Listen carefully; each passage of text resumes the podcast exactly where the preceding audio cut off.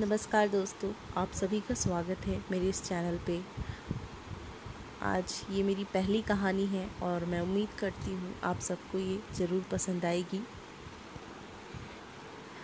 आज के दौर में कहानियों का, कहानियाँ हमारे जीवन को बहुत ज़्यादा रिलेट करती हैं, बहुत ज़्यादा जोड़ती हैं।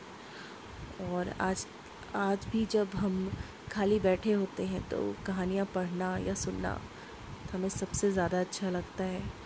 तो आज जो मैं कहानी आपको सुनाने जा रही हूँ, वो मेरी खुद की लिखी हुई है और मैं उम्मीद करती हूँ कि आप सबको पसंद आएगी। साथ साथ मैं वो कहानियाँ भी सुनाऊँगी, अगर आप, जो आप कमेंट बॉक्स में डालें, अगर आप कोई कहानी सुनना चाहते हैं। तो मैं कोशिश करूँगी कि मैं उसे आप तक ज़रूर पहुँचाऊँ, आपको ज़रूर सुनाऊँ। तो चलिए बढ़ते हैं अपनी कहानी की तरफ़। कृष्णा जी चौड़ी कद काठी, सांवला चेहरा और अपनी हसमुख स्वभाव के कारण लोगों में काफ़ी प्रिय थे। भारत जब आज़ाद हुआ था, तब वो करीब ग्यारह वर्ष के थे। उनके पिताजी का देहांत जब हुआ था, तब उनकी उम्र महज पाँच वर्ष की थी। कृष्णा जी के तीन भाई थे और वे सभी भाइयों से छोटे थे। घर की आर्थिक स्थिति ठीक ना होने के कारण इनकी पढ़ाई दसवीं तक ही रही। लेकिन अंग्रेज़ी में आपका कोई तोड़ नहीं था। दसवीं के बाद बड़े भाई के दबाव में उन्होंने सरकारी नौकरी ज्वाइन कर ली। जैसे मैंने सुना था, उस दौर में जिनको कोई काम नहीं मिलता था, वो सरकारी नौकरी क्या करते थे? ऐसा कृष्णा जी बताया करते थे। खैर, दो रुपये मासिक पर वे एजुकेशन ऑफ़िस में कलर के पद पे कार्यरत हो गए। उनकी शादी बिहार के टेकारी गाँव के प्रतिष्ठित परिवार में रेखा जी से संपन्न हुई। रेखा जी का रंग रूप ऐसा कि मेरे पास बताने के लिए शब्द कम पड़ जाएँ। देखते ही देखते वे चार बेटियों के पिता बन गए और माता के देहांत के बाद पत्नी व बच्चों को अपने साथ ले गए। गरीबी में भी पूरा परिवार खुशहाल जीवन जीता था। कृष्णा जी जिस दफ्तर में थे, आए दिन उन्हें रिश्वत लेने के कई मौके मिलते थे, लेकिन वो बड़ी ही शालीनता से के साथ मना कर देते। पूरा दफ्तर उनकी ईमानदारी की प्रशंसा करता। कई बार रेखा जी पैसों की कमी की वजह से उन पर दो चार पैसे रिश्वत लेने का दबाव भी डालती और पूरी रात कृष्णा जी के अंदर ज़रूरत और ईमानदारी में बड़ी जंग चलती। अंततः ईमान को विजय मिलती। एक दिन रेखा जी के दरवाजे पर एक रिक्शा रुकी। उन्होंने गौर से देखा, ये उनके पतिदेव थे। हाथ में एक बड़ी सी चौकोर टेबल देखकर वो बहुत खुश हुई, क्योंकि घर में सजावट के सामान न के बराबर थे। उन्होंने पति से कई बार पूछा, ये कहाँ से लाए हो? कितने की पड़ी? लकड़ी कौन सी है? ये स्वभाव प्रायः महिलाओं में पाया जाता है। पति की तरफ़ से कोई जवाब न मिलने पर वह रसोई में चली गई। कृष्णा जी के चेहरे का रंग स्याह हो चुका था। भौवे न जाने क्यों सिकुड़ गई थी। वो किसी गहरी चिंता में थे। आखिरकार उनसे रहा नहीं गया। पत्नी को बुलाकर बोले, सुनो, ये टेबल खरीदी नहीं। रिश्वत के तौर पर किसी ने जबरन थमा दी है रेखा जी हंस पड़ी। अरे तो ये कौन सी बड़ी बात है? तुम तो ऐसे चिंता में बैठे हो, जैसे दो तोला सोना दे दिया हो। लकड़ी की टेबल ही तो है। पत्नी का ये व्यंग कृष्णा जी को भाया नहीं। वो बिस्तर लगा के सोने चले गए, लेकिन नींद कहाँ आने वाली थी? वो जंग फिर अंदर ही अंदर चल रही थी। सुबह घड़ी के नौ बजे एक रिक्शा फिर से कृष्णा जी के दरवाजे पर रुकी। उन्होंने टेबल को उठाकर रिक्शे पर रखा। इतने में रेखा जी निकल कर आई। अरे, ये क्या कर रहे हो? इसे कहाँ ले जा रहे हो? तुमसे क्या एक टेबल भी पचाई नहीं जाती? नहीं रेखा रिश्वत तो रिश्वत होती है। चाहे वो पाँच पैसे की टेबल ही क्यों ना हो।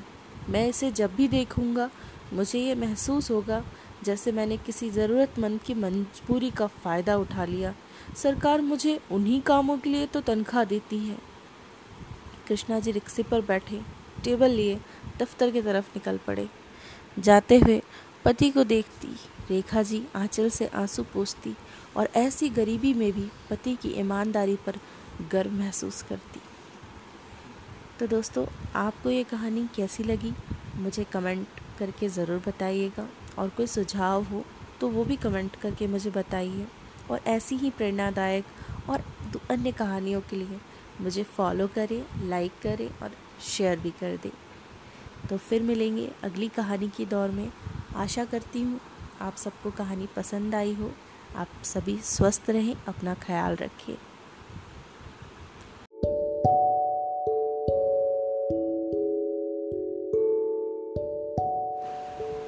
नमस्कार दोस्तों, स्वागत है आपका कहानियों के चैनल में, इस दौर में।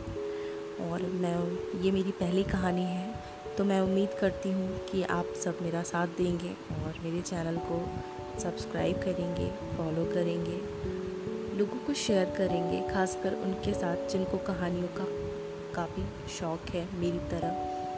तो आज जो मैं कहानी आपको सुनाने जा रही हूँ। ये यूट्यूब की मेरी पहली कहानी होगी और ये मेरी खुद की लिखी कहानी है और जिन पे लिखी है कहानी, वो मेरे काफ़ी करीब रहे हैं। तो आइए बढ़ते हैं अपनी कहानी की तरफ़।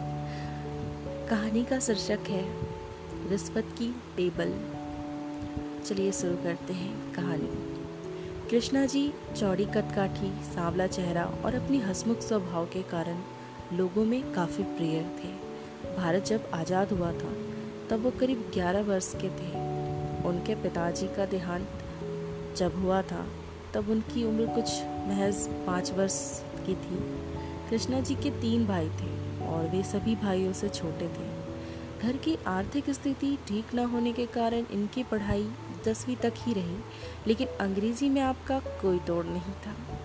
दसवीं के बाद बड़े भाई के दबाव में उन्होंने सरकारी नौकरी ज्वाइन कर ली। जैसे कि मैंने सुना था, उस दौर में जिनको कोई काम नहीं मिलता था, वो सरकारी नौकरी करते थे, ऐसा कृष्णा जी बताया करते थे। खैर, दो रुपये मासिक पर वे एजुकेशन ऑफ़िस में कलर के पद पर कार्यरत हो गए। उनकी शादी बिहार के टेकारी गाँव के प्रतिष्ठित परिवार में रेखा जी से संपन्न हुई। रेखा जी का रंग रूप ऐसा कि मेरे पास बताने के लिए शब्द कम पड़ जाएँ। देखते ही देखते वे चार बेटियों के पिता बन गए और माता के देहांत के बाद पत्नी और बच्चों को अपने साथ ले गए। गरीबी में भी पूरा परिवार खुशहाल जीवन बिताता था। कृष्णा जी जिस दफ्तर में थे, आए दिन उन्हें रिश्वत लेने के कई मौके मिलते, लेकिन वो बड़ी ही शालीनता के साथ मना कर देते। पूरा दफ्तर उनकी ईमानदारी की प्रशंसा करता। कई बार रेखा जी से पैसों की कमी की वजह से उन पर दो चार पैसे रिश्वत लेने का दबाव भी डालती और पूरी रात कृष्णा जी के अंदर ज़रूरत और ईमानदारी में जंग चलती। अंततः ईमान को विजय मिलती। एक दिन रेखा जी के दरवाजे पर एक रिक्शा रुकी। उन्होंने गौर से देखा ये उनके पति देव थे। हाथ में एक बड़ी सी चौकोर टेबल देखकर वो बहुत खुश हुई, क्योंकि घर में सजावट के सामान न के बराबर थे। उन्होंने पति से कई बार पूछा, ये कहाँ से लाए हो? कितने की पड़ी? लकड़ी कौन सी है? ये स्वभाव प्राय महिलाओं में पाया जाता है। पति की तरफ़ से कोई जवाब न मिलने पर वो रसोई में चली गई। कृष्णा जी के चेहरे का रंग स्याह हो चुका था। भौवे न जाने क्यों सिकुड़ गई थी। वो किसी गहरी चिंता में थे। आखिरकार उनसे रहा नहीं गया। पत्नी को बुलाकर भूले सुनो, ये टेबल खरीदी नहीं। रिश्वत के तौर पर किसी ने जबरन थमा दी है रेखा जी हंस पड़ी। अरे तो ये कौन सी बड़ी बात है? तुम तो ऐसे चिंता में बैठे हो जैसे दो तोला सोना दे दिया हो। लकड़ी की टेबल ही तो है। पत्नी का ये व्यंग कृष्णा जी को भाया नहीं और वो बिस्तर लगा के सोने चले गए। लेकिन नींद कहाँ आने वाली थी? वो जंग फिर अंदर ही अंदर चल रही थी। सुबह घड़ी के नौ बजे एक रिक्शा फिर से कृष्णा जी के दरवाजे पर रुकी। उन्होंने टेबल को उठाकर रिक्शे पर रखा। इतने में रेखा जी निकल कर आई। अरे, ये क्या कर रहे हो? इसे कहाँ ले जा रहे हो? तुमसे क्या एक टेबल भी नहीं पचाई जाती? नहीं रेखा, रिश्वत तो रिश्वत होती है। चाहे वो पाँच पैसे की टेबल ही क्यों ना हो। मैं इसे जब भी देखूँगा, मुझे ये महसूस होगा, जैसे मैंने किसी ज़रूरतमंद की मजबूरी का फ़ायदा उठा लिया। सरकार मुझे उन्हीं कामों के लिए तो तनख्वाह देती है। कृष्णा जी रिक्शे पर बैठे, टेबल के लिए दफ्तर की तरफ़ निकल पड़े। जाते हुए पति को देखती रेखा जी आंचल से आँसू पोछती।